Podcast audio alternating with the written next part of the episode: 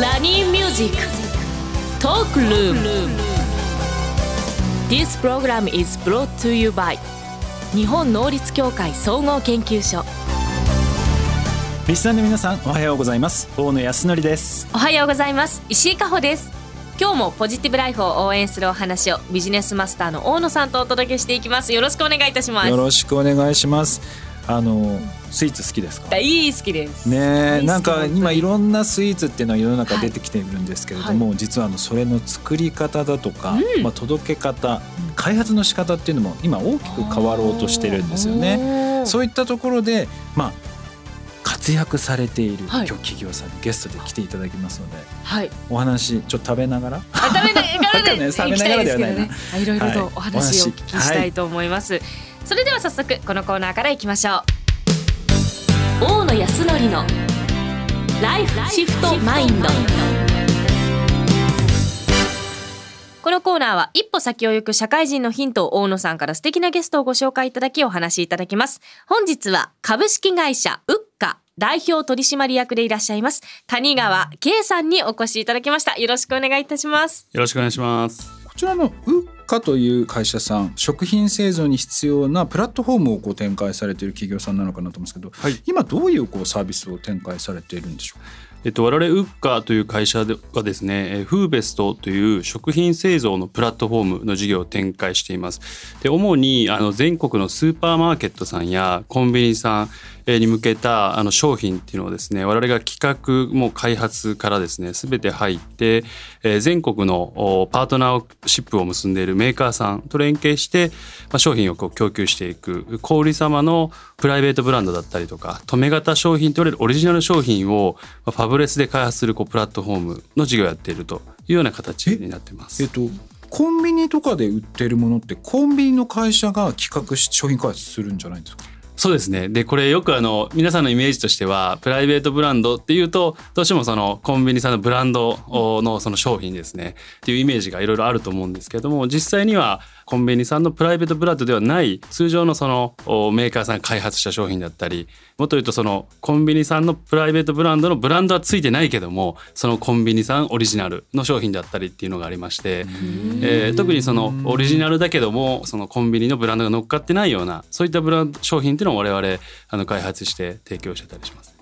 はい、例えば今目の前にですね実は我々の目の前にこの八天堂の、まあ、とろけるクリームパン、まあ、非常にねあの、はい、駅中とかでも有名な商品なんですけども、はい、これはどういうふうに関わられてるんですか、あのもともとあの発展堂さんというあの会社さん、まあ、皆さんもよくご存知だと思うんですが実際にはもともとはこの自社の店舗で販売をしあとは EC サイト等で販売をしている会社さんだったんですがやっぱりコロナ禍でこれからよりその販売チャンネルを多様化していきたい、うん、え広げていきたいもっと言うと大きなその流通に自社の商品を乗せていきたいっていうようなチャレンジをしたい思いはあったんだけれどもあの我々このマーケットの課題だと思っているこの食品のサプライチェーンって非常にまあ情報だったり機能っていうところがまあこう複雑だったり分断されているところってありましてなかなか直接大手の小売さんにいわゆる中堅規模のメーカーさんが商品を出していく提案することすらなかなか難しいっていうのがやっぱりありまして、まあ、そこの我々販売チャンネルを作りかつその今回これファミリーマートさんで全国発売してるんですけどもそうなんですか、はい、このファミリーマートさんで販売する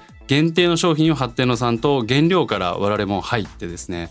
商品を企画し一緒に開発をして提供しているというような形になってます。へだからメーカーさんと一緒に組んで、まあ、コンビニさんですとか小売さん向けの商品開発を今一緒にやられてると。そうですね。で原材料のところも、まあ、今までやられていた、まあ、つながりのある方たちと連携しながらやられてるあそうですね。あの我々特に国産の原材料主にデザートで使われるような果物だったり芋栗かぼちゃみたいな原材料っていうのがもともとやってたあの前の事業がありまして、そういったところでは全国産地のネットワークっていうのが強くありましたので、まあ、そういったところを生かしながら、まあ、原材料も踏み込んで我々が付加価値の高い、まあ、こう原材料を活用した商品を企画できるというところも強みにさせていただいてますね。石井さん大丈夫ですか？なんかどこか。それをアプリで一括でいろいろできちゃうってことなんですか？アプリ PC パソコンとかでやるんですか？えっと我々この、まあ、事業はですねどちらかというとその何かプロダクトサイトを通して、え直接その大手企業さんが使うというよりかはどちらかというとこの裏側のファブレスのネットワークとか商品を開発する裏側の仕組みのところで我々がこういう事業をモデルとして提供しているというところでもちろんその中にデータベースだったりとか、はい、商品開発の必要ないろんなフォーマットだったりとか、うん、そういったものを駆使してより小売企業さんがこんな商品開発したいとか、うん、こんな課題があるんだっていうところに対してであれば我々だとここにスムーズに発注することができますよ。こういう企画がすぐに立ち上げられますよ。そういったところを我々があの社内のチームが提供しているような形ですね。はい、だから石井商店があったとしたら、はい、石井さんがお願いしたら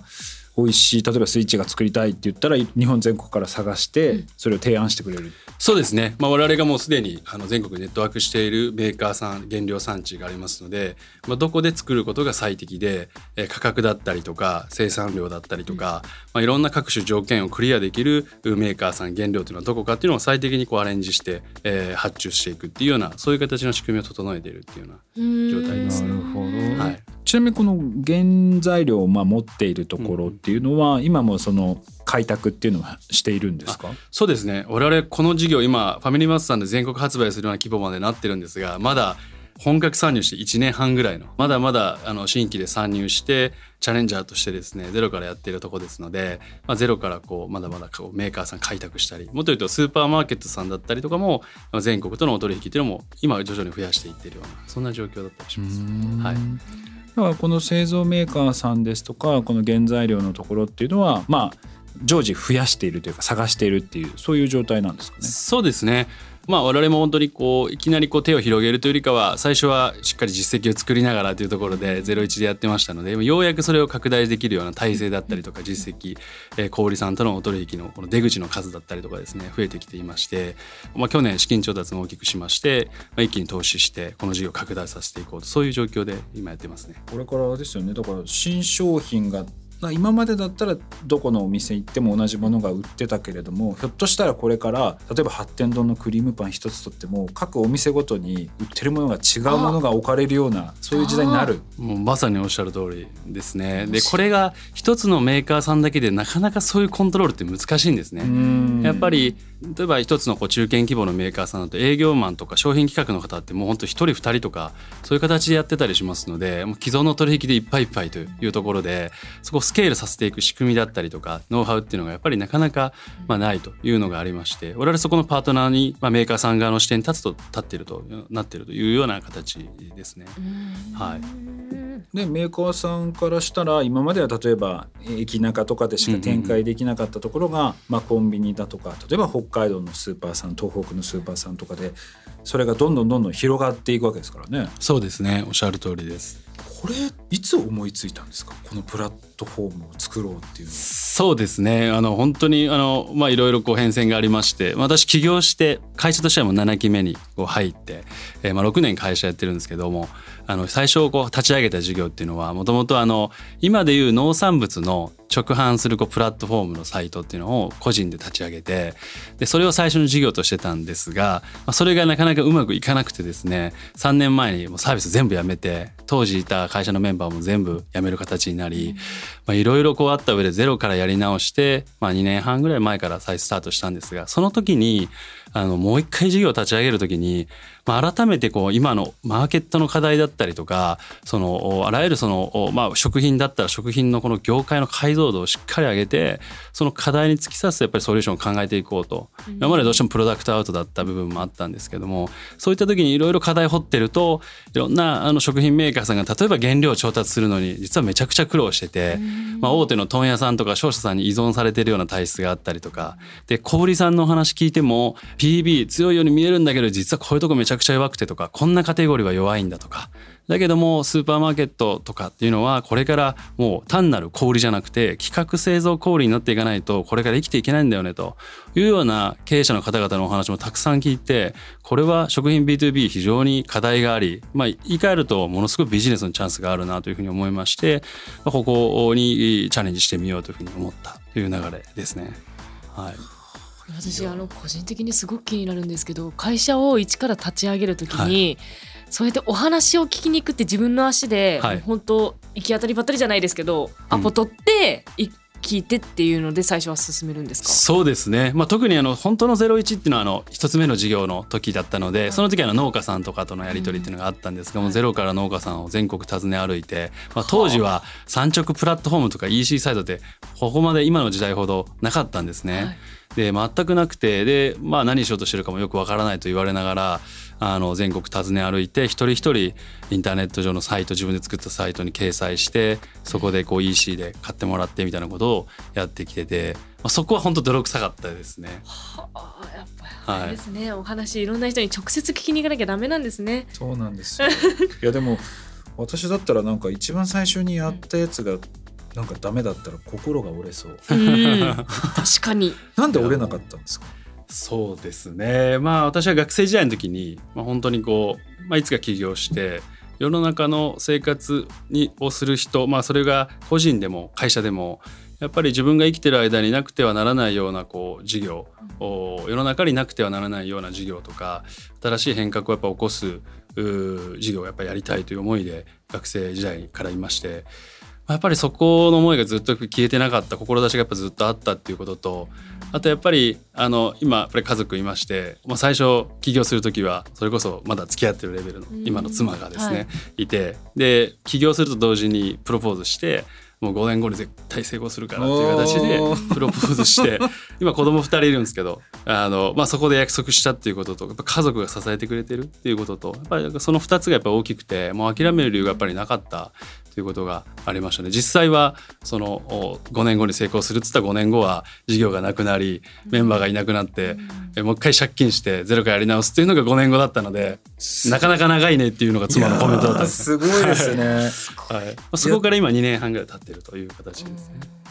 だこの2年で結構大きく変わったんですね。その前サービスのウォーナーズ、はい、えー、というサービスはもう一旦クロージングして、はい、でその時いた方っていうとももうこう辞めながら、うんうん、で新しいの2021年に立ち上げて、まあ、ようやく2年経ってこれでいけそうだというそうなんです。今1年半で会社としてはまあ、1年ですかね。あの前期決算がちょうどあの先月で、まあ、1年終わりましてもう今決算締めてる最中なんですが会社の成長としては1年での10倍の成長をしまして、まあ、ベンチャーらしい本当に急成長っていうのが果たせた1年、まあ、まさにちょうど今その時にあるとような形で一度メンバー全員辞めてあの当時残ってくれたメンバーで2人一度辞めるはずだったメンバーが2人残ってくれて3人で実際は再スタートしたんですね。2人ついてきてくれて。で今その2人のがまあ執行役員になったりとか、えー、今チーム組織を牽引しながら今10もうすぐ18名の組織になってもう一回前の事業も明らかに今超えてるんですがここからさらに成長していこうというような状況になってます。すごい。もう心持ちがもう 私だったらすぐ心折れちゃうだろうし、ね、諦めちゃいそうなところ。でさらにちゃんと結果を出して、それでこれ本当にウィンウィンのこうモデルじゃないですか、はい、その小売りの人にとってもそうですしメーカーさんにとってもだし本当に皆さんにとってウィンウィンのサービスなんじゃないかなっていうふうに思ってるので、うん、なんかもう失敗するっていうのがなんかない気がします、ね、なんかこれからどんどんどんどん要は広がっていくだけじゃないですか。取引先もどんどん増えてきて、ねはい、メーカーさんが増えればそれだけどんどんどんどん売り上げも増えていくし。でそうなってくると、まあ、ある意味唯一無二の存在ですよね、このデータベースっていうのは持ってるところがないので。はいなのであの我々としてはまさにまあ鶏と卵よくビジネスの話出ますけれども小売さん広げるかサプライさん広げるかでその間に我々がやっぱり企画する、まあ、マーケティングだったりとかそこから出てくる商品企画フォーマットこれがあってよりメーカーさんの可能性、えー、持ってる強みが生かされたりとかそういったところの間に立ちながらえー、価値を出していくでもっと言うとこれからですねあの、まあ、テクノロジーへの投資まさにこの最初アプリっていうお話ありましたけど、はい、今後そのプロダクトでまさに商品開発を DX 化していくプロダクトっていうのを今これから開発していくところでしてこれによってまた小売さんとかメーカーさんがより今までできなかったことができていく加速していくっていうような状態を作っていきたいというふうに思ってます。じゃあこれからね、はい、スーパーとか小売でいろんな新しいスイーツとか食べ物ができてたらあうっかさんだと。そうですね。裏側には。裏側にいるのはうっかさんだと。はい、うっかさんかな思い出して思い出しながら。はい、はい、いただきたいと思います、はい、谷川さんありがとうございました。以上大野康則のライフシフトマインドでした今後リスナーの皆さんのお悩みなども相談に乗っていきたいと思います。お悩みはラジオ日経番組ウェブサイトか私石井加穂のインスタグラムでも募集しています。ひらがなで喜びと検索してみてください。ぜひご質問をお寄せください。